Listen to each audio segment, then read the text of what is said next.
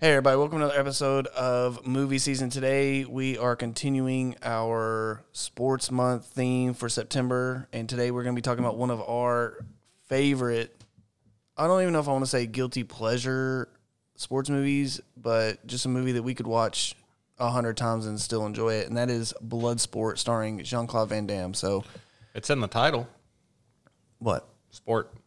Yeah. You know and I it's mean? one of the, I mean, it's definitely competition to the death in some I think you could say it's a sports slash. I mean, you could say it's an action. I mean, if you went to the video store, it'd probably be in the action section. But yeah, it's a, I would it's think a it's- hybrid. yeah, I would think Yeah. it's first and foremost probably action. yeah. So let's first start off with we watched this last night and the first thing I noticed is something that I I forgot or I just never saw or whatever, but the very beginning of the movie has a pretty cool training montage of all of the major fighters that you're going to see in this movie. And you got one guy, he's kicking huge blocks of ice into smithereens. You got another dude that for whatever reason, he is walking around and moving around an animal. He was searching. He was picking coconuts off a tree. I think. Now he, yeah, he jumps up onto a tree and then he I think that's a. I think that's a fighting style. I'm sure. I mean, it has to be. I didn't do any research on that particular fighting style, but I did. That is the one thing I want to just kick it off with. Is we watched this movie so much growing up. It was one of those rentals that you would get, and you'd just get it every single time. I mean, if I remember correctly, Bloodsport was it was a straight to video movie. If I'm if I remember correctly. I mean, I, I don't, I don't know. I mean, I don't, well, I we think there definitely. for I think there for a while, all these Van Damme movies, a couple of these Van Damme movies, that's that's how he became such a huge star. I might want to look that up. I just remember that it was such a big movie when it came out, even when I was such a. I'm sure you remember it more than I did. I just remember watching it when I was growing up, and it was awesome. But I remember when I got older, I was man, I wonder how well it did at the box office. And if I remember correctly, I think it was a straight to video release. But while you're looking that up, I, I did love how they showed the different fighting styles. That was really cool to me. How everybody had their own like the characters, other than the main characters in the movie. You got a sense of the personality of all these fighters without them having much dialogue at all, just by their fighting style. yeah, it actually did go to the box office, made fifty million dollars on a one point five million dollar budget. And so it did go. See, that's the thing. I wonder what other movies. I just remember there for a while. Van Damme was having. He was one of the first big stars. That But was, right, but again, those would have we would have been way too young to see those in theaters. So I'm pretty sure all of his movies went. I mean, if this one went to theater, then all the other Yeah. ones did because this this was the. I always thought that Kickboxer was the the first one to have him in it, but this actually came before Kickboxer. So, but anyways, so yeah, so then it goes to Jean Claude Van Damme in his training, and it's pretty. What's the word I'm looking for? intense. intense and it's also very weird. One scene he is grabbing fish out of a little koi pond, it looks with his bare hands, and then another one he is he's blindfolded. First he's blindfolded fighting, and then after that he is blindfolded serving breakfast to his shidoshi, which I guess is sensei. And his wife. At, at this moment, I, if I was thinking about this when we were watching it again, obviously I love this movie and we both love it. But I was thinking, if you were to show, if you were to be, say, you recommended it to a friend or somebody or girlfriend or something, you're like, hey, let's just watch Bloodsport. It's a movie I, I watched a hundred times growing up. Let's watch it. I want you to watch some of these movies. At that moment, you'll know if they're in or they're out. If they're in after his montage scene, they're either in or they're out because it doesn't get any more kind of B movie esque since that point. There's still a couple of little parts throughout the movie, but that's the part that somebody's either going to be all in on Bloodsport or they're going to be out. I'll say this: there's still time for them to get into it because they haven't even gotten to the the thing yet. And to me, that's one of the coolest parts is when they first show up at the Kumite. But but yeah, I mean, if they can get through that first 20 minutes and still be like, okay, I'll see where this goes, then yeah, I, I think they're they're definitely in for the long haul. Another part of his training is he gets tied up with rope on each of his extremities and is just stretched to the fullest extent that a human body can withstand. Yeah. And it's just Well, and that's what I'm saying. That part, when you watch it again, it's kind of, oh, this is kind of goofy. It's just, what the hell are they doing? But again, if you're all in at that point, if you're into the movie, that's a really cool part. That's showing who Frank is, showing that this guy's committed. He's not Frank just Dux. here. Frank Dux, yeah. Yeah. And did I mispronounce his name? No, no, no, no. I just Oh. I just wanted people to know that that's his Yeah, Frank Dux. movie, yeah. but th- that's the thing is it, it gives you a sense of and, and it's one of the longest flashbacks because he goes Mm-hmm. in to, to meet him on his deathbed and Frank sees that sword and it, the, the flashback's five minutes and then it comes back to Frank still standing there, which is just an extremely long flashback scene. But it's it's vital to the movie. I feel without that scene. If, if Frank would have just showed up kicking ass and you would have just had people talking about it, wouldn't have been near as cool. That whole training montage is one of the best parts of the movie for me. Yeah, yeah, it's definitely one of those things where it's it adds a little bit of backstory. Him and his friends break into this guy's house to steal the sword, and then of course they get caught, but he's the only one that gets caught. So instead of, I guess, turning the kid over to the thing, he takes him in. But uh, so yeah, so that happens, and then he goes to Hong Kong. He's actually he's deserted his post. He's in the military, and he has deserted his post so he can go compete in this tournament. And they show up at the tournament, and the first thing he has to do is some kind of test of strength, where he has to prove that he is capable of competing, and he has to break a brick but he has to do it from the top down. So the very bottom one's the one that he has to break using what's called the death touch. Yeah. And again, something that how many people that were in that tournament would be able to do something like that, and yet he just does it with you know such ease that it's just you know okay, this guy's this guy's ready to go. Well, yeah, and I mean, I think that that, again, it's kind of building up to what I really liked is again, I go back to it. It's it's not just this Westerner who comes over and just dominates this tournament. It's he gets training from a legendary. It's almost like Kill Bill. I mean, I doubt Tarantino watched had Bloodsport as a main inspiration for Kill Bill. I'm sure he got it from other older samurai films, but it is that protege type thing where you teach a guy and he comes over and kind of or they don't believe that it's he's a descendant of that fighting style or whatever. So that was kind of cool too because at that moment people kind of take notice and he's not the underdog the whole movie which i really liked and i didn't realize on the rewatch because when i was watching it as a kid or when i every time i've watched it i just i didn't pick up on the fact that he's one of the favorites early on. It's not like a guy who kind of came out of nowhere and people were like oh, there's no way he's going to win this fight or this fight. Pretty much the whole time ever since that moment people he was on everybody's radar in that Yeah, tournament. it's it's a little bit different than Lionheart, for instance, where he's kind of almost homeless and everybody's just still betting against him, even though he's destroyed everybody in front of him. So yeah, and so this, I, I think one of the coolest things is the lead up where they're showing you how they have to get to the Kumite. It's in this seedy underground of Hong Kong, and they go in and it's it's almost uh, a lot like Beerfest. In fact Beerfest i'm assuming took most of their thing from bloodsport where because it's this whole thing of them going down this tunnel. They see all these weird people doing weird shit. And then they get to the end and they have to do some test or whatever to get in. But as soon as the actual tournament starts it is one of the coolest this movie came out in 88 i believe and it's still one of the coolest. It holds up so well. It, it's the music and you can tell and we'll get into the music a little bit later but it just feels so much 80s or 90s action movie. Uh, it doesn't take itself too seriously but it's still trying to show off badass stuff and i just think it does a great job of kind of showcasing these different fighters and these different styles and showing just kind of the seediness of it.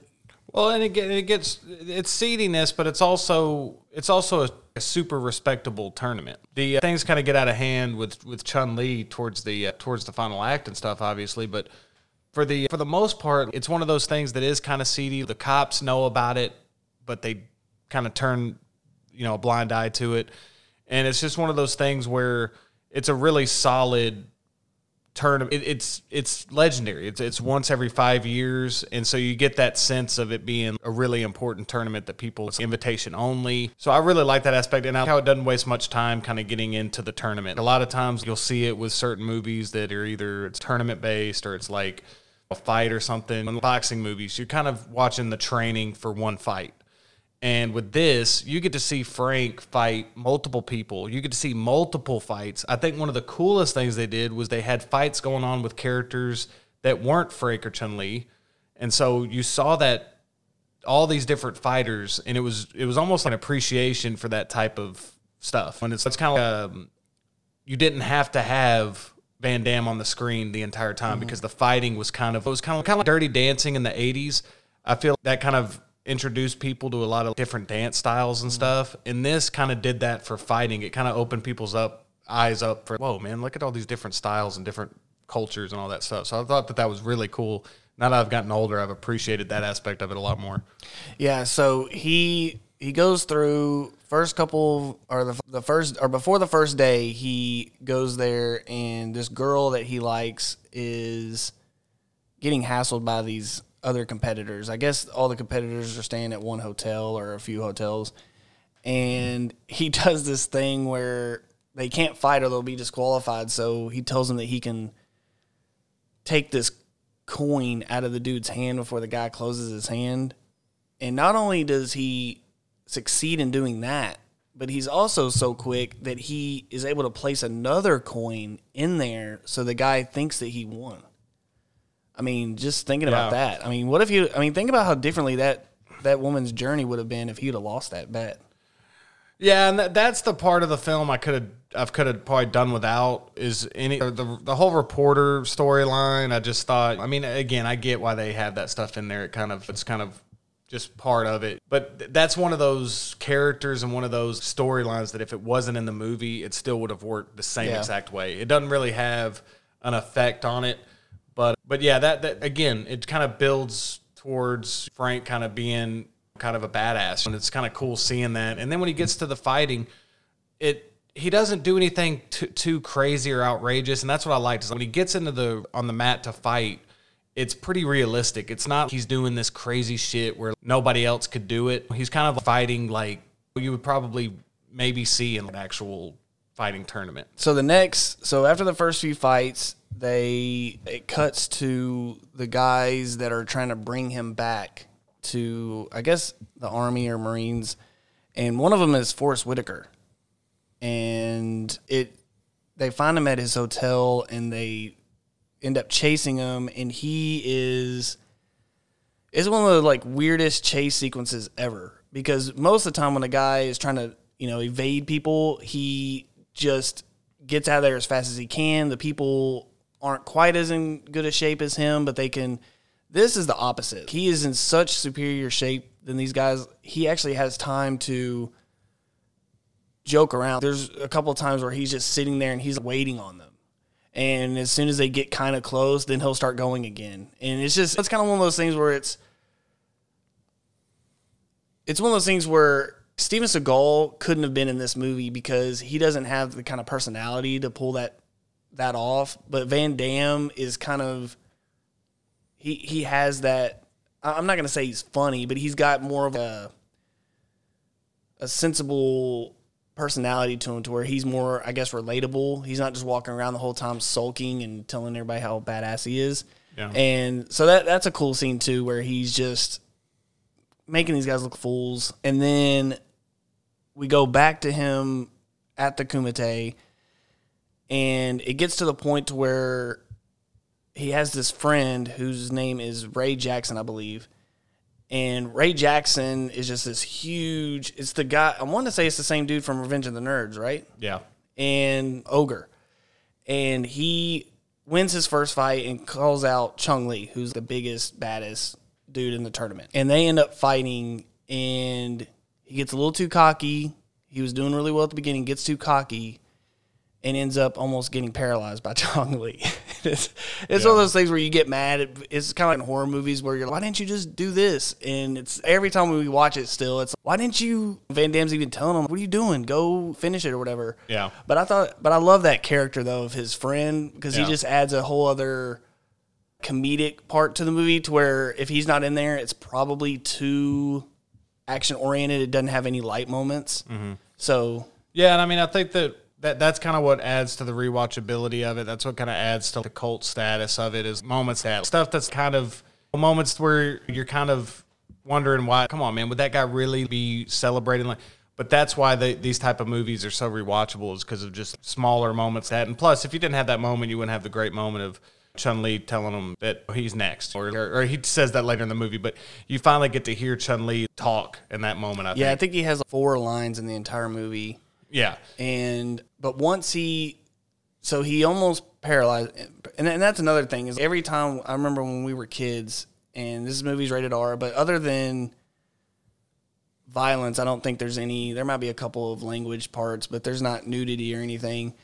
And he every time that Chong Li was fighting we would have to close our eyes at a certain point. This music would would the certain Chong Li music would play and when it get to a certain point to where you would think that something bad was going to happen, we would always have to close our eyes. And looking back, there's only one thing that he does that's super violent, which is where he breaks that dude's leg. Yeah. But when I was a kid and I hadn't seen it, I thought he was kicking dudes' heads off. I thought he was breaking, pulling guys' arms from the shoulder out of completely off the body.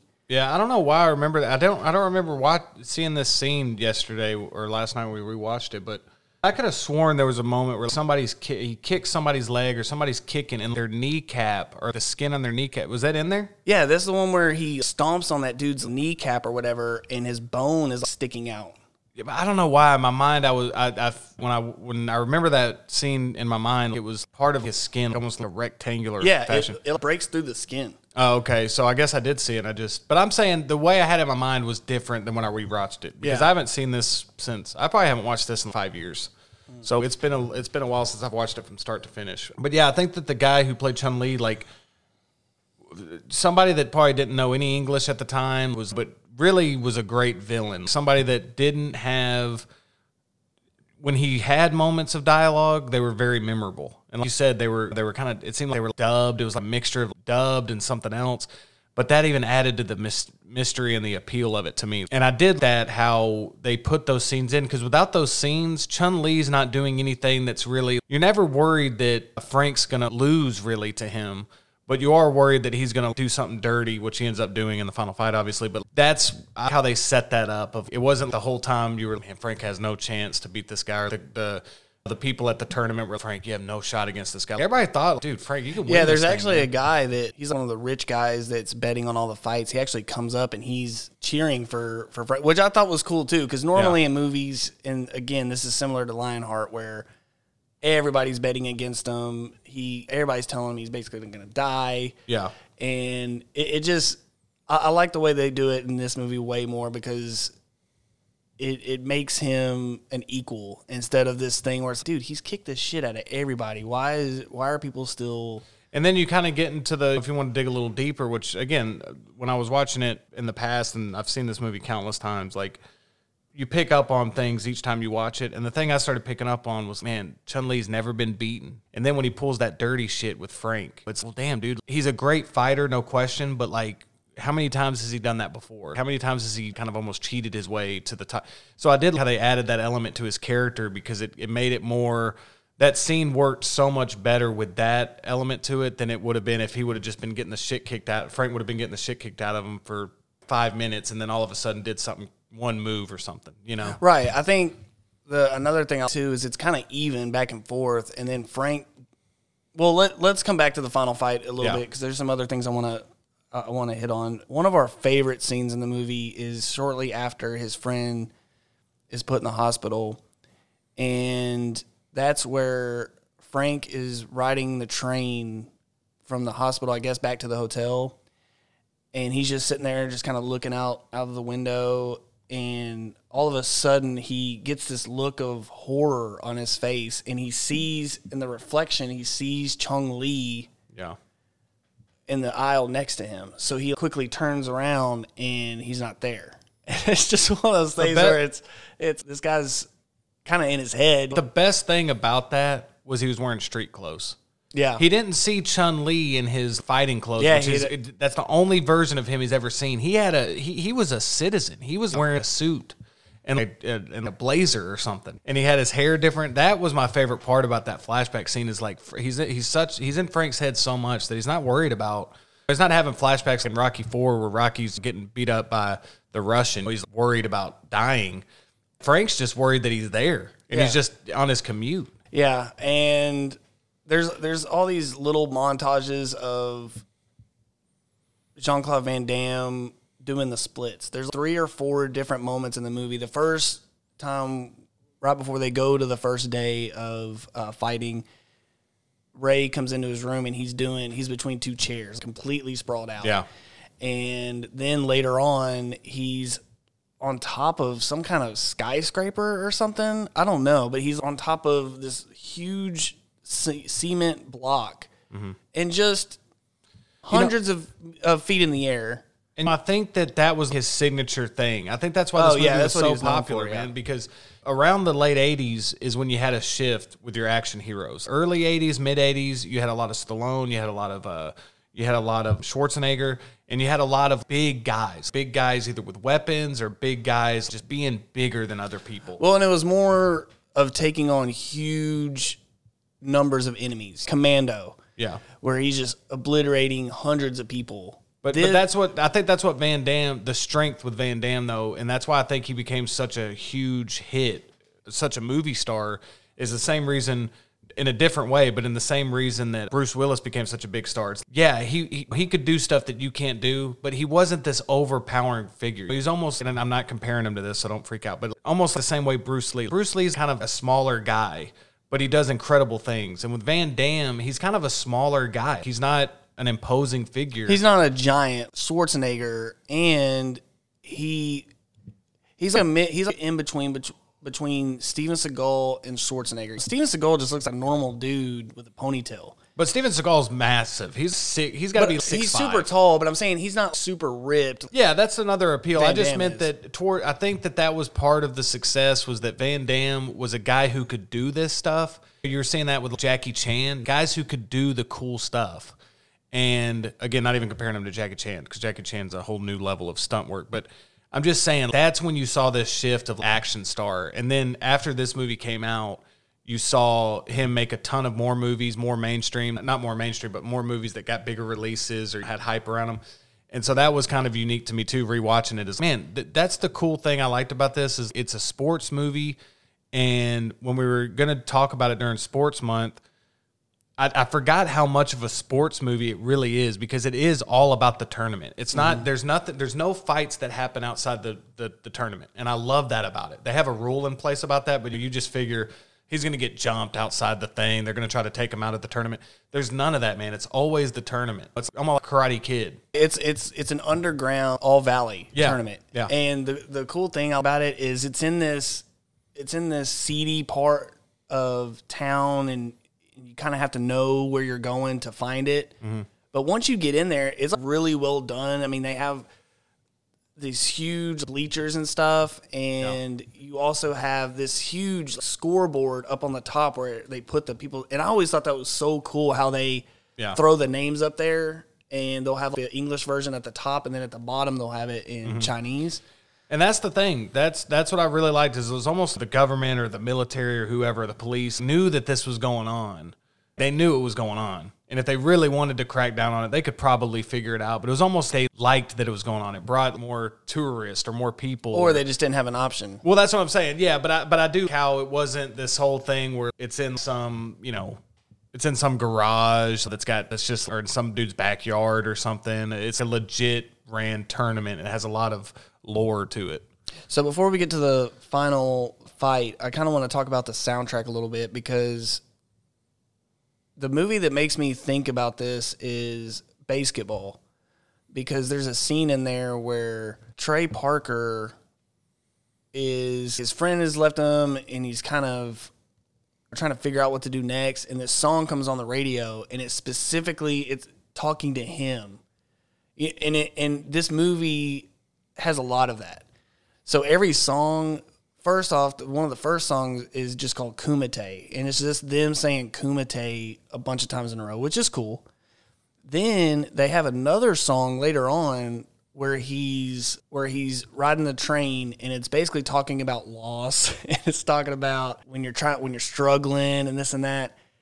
And then another song talks about struggling to survive and it's just it's literally telling you word for word what's going on in the movie and i doubt any of these I, I'm, I'm assuming all of these songs were made by someone they said hey come in here's here's what's going on in the movie make a song But that uh, that's what is missing today in today's movies. I know that sounds silly, but that's what people love about this stuff, man. Is because it was self-aware of what it was. It's, hey, man, we're, we're just making a, a cool guy movie, man. We're making a movie about fighting. We're making a movie about. We're gonna just put it right out there. We're gonna just we're gonna have these songs. And I do miss the days of soundtracks and all that different stuff because like you used to have things just that they would write songs or perform songs specifically for a certain movie. Well, and they also everything now has to have some kind of deeper meaning and some kind of plot hook. This movie doesn't have that. It's it's it literally has nothing more than this guy is going to this tournament so that he can win it for his Shidoshi. And that's why it's so successful. And that's why people are still watching it because it's a movie you can flip on at any moment and enjoy it. It does. The movie does not have a whole lot of lulls. There's maybe one or two little lulls in the movie, but it's a very quick movie. If I had to guess, it's probably ninety minutes. Yeah, it's right at an uh, hour and a half. Yeah, but that's that's the perfect.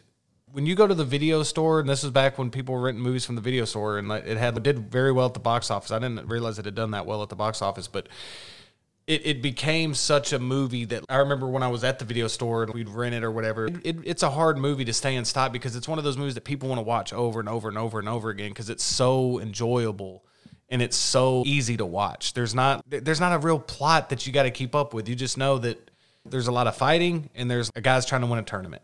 It's very simple. And I think that a lot of movies now, especially action movies, get too complicated with stuff.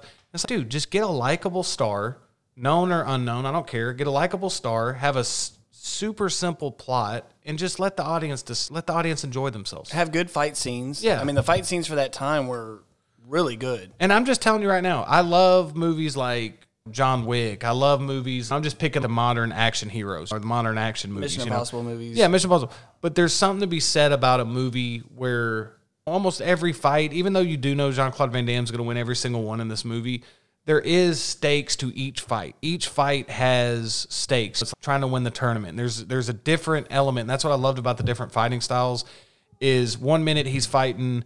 Wait, what's the word I'm looking for? That big guy. Oh, he looks. fight- He almost uh, looks E Honda. yeah, but what's that fighting style? Sumo? Uh, sumo, yeah, sumo fighting style. Then he's fighting against. You saw all these different ones. Whoever that guy was, Kickboxer. Yeah, and so that really made each fight kind of fun and unique. Well, and they also do do a thing where they. Sh- that was the good thing about them showing these people before they get to Van Damme is you already knew you're. Oh man, this is that.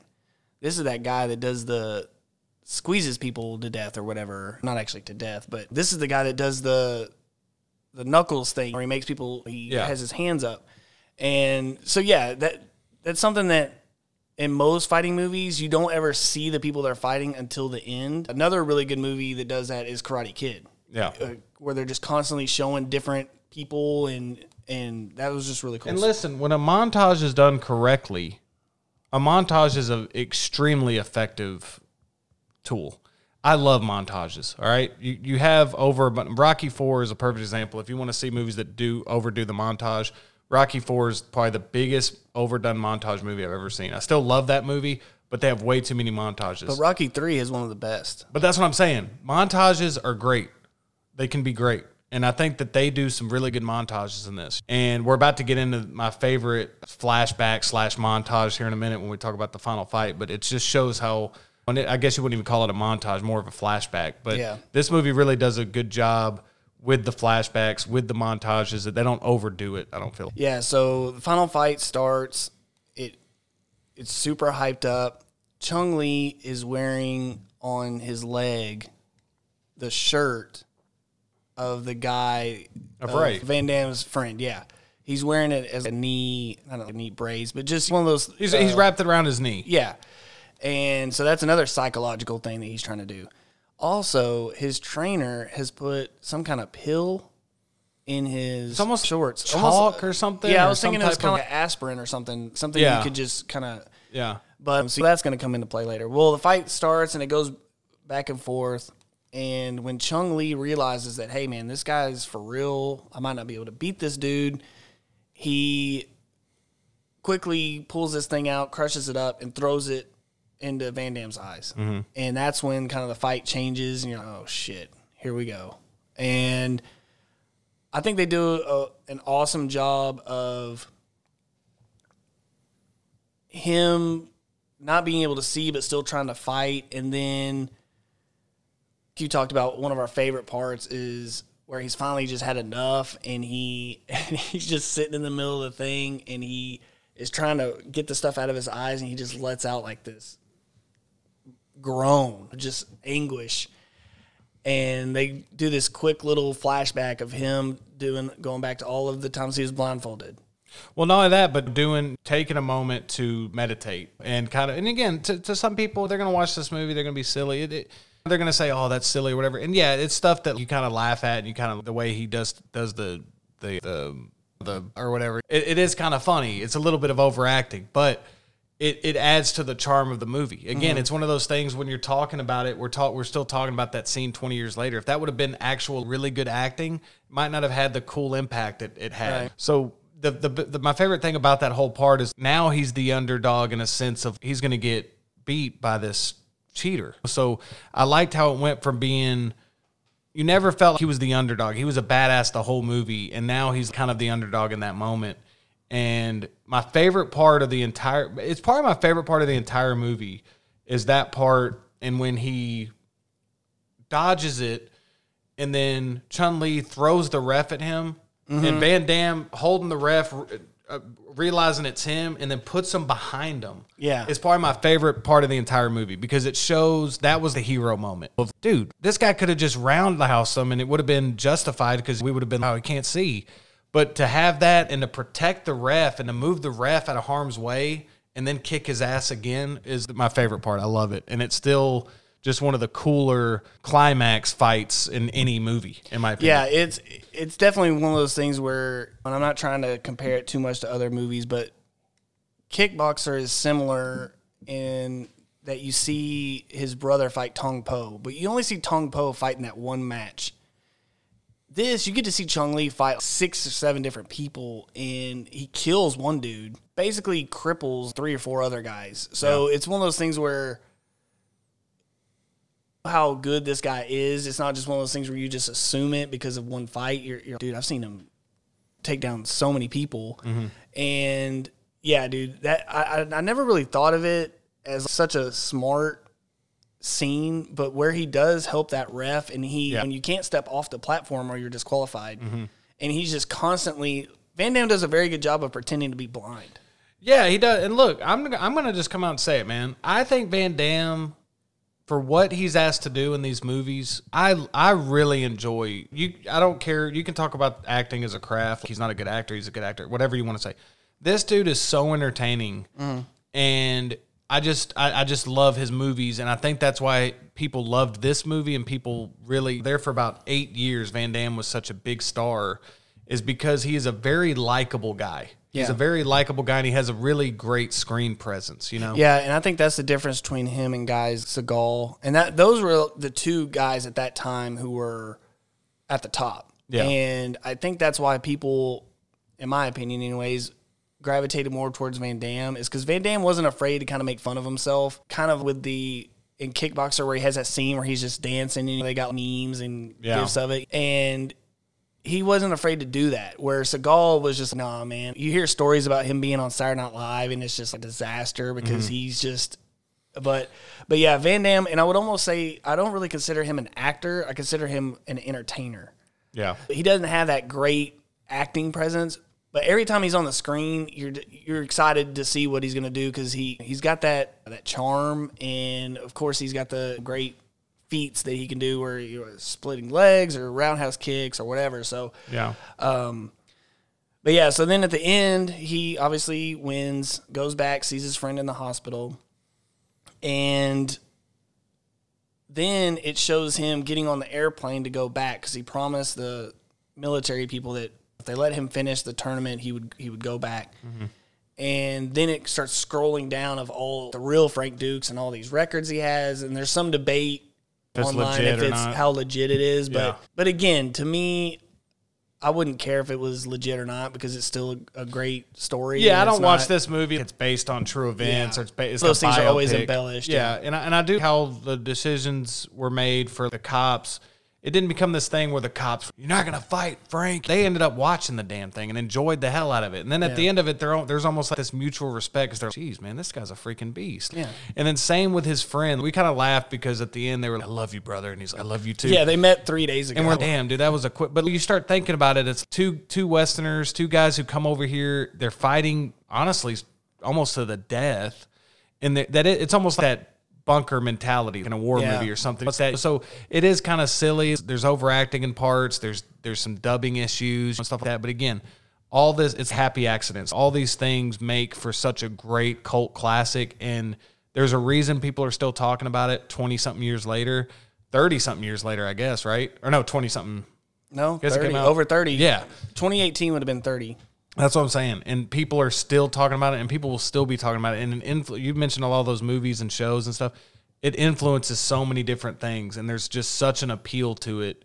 And I just, to close out my thoughts on it, it's a movie that held up, because again, I hadn't seen it in about five years. It held up exactly what I hoped it would. Right. Where it was an 80s movie, and it felt like an 80s movie, but it was still a lot of fun, and it was still really, really good, in my opinion. Yeah, I think the biggest thing for me, and I actually mentioned this last night when we were watching it, I said, with all of the remakes and reboots, I cannot believe that this hasn't been touched.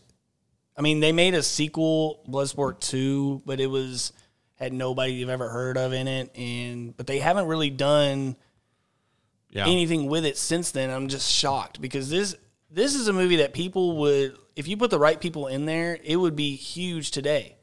And so again, this is one of our movies that I don't even know if I want to call it a guilty pleasure because I, I just feel it's a really entertaining movie. And if you're and if you're not sitting there dissecting it too much, if you're there to just have a good time, I, I, I have very hard time believing you won't. Well, and that's that's what we were saying. Movies have forgotten, and there's great movies that are being made. Don't get me wrong, but movies have forgotten to do the number one thing they're designed to do, and that's to entertain. And this movie entertains the entire way. And so, yeah, I don't have any guilt loving this movie because it entertains me, and it's 90 minutes. While I'm watching it, that's what I'm focused on, and it's a blast. And so, they, they, I hope Hollywood notices like eventually gets back to making some more of these type of movies because these are the movies that I really think there's an audience for.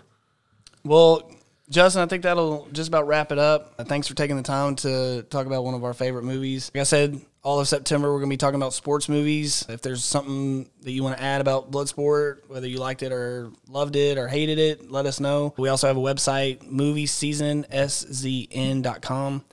And if you like the podcast, make sure to leave a comment and subscribe. Guys, thanks for listening, and we'll see you next time.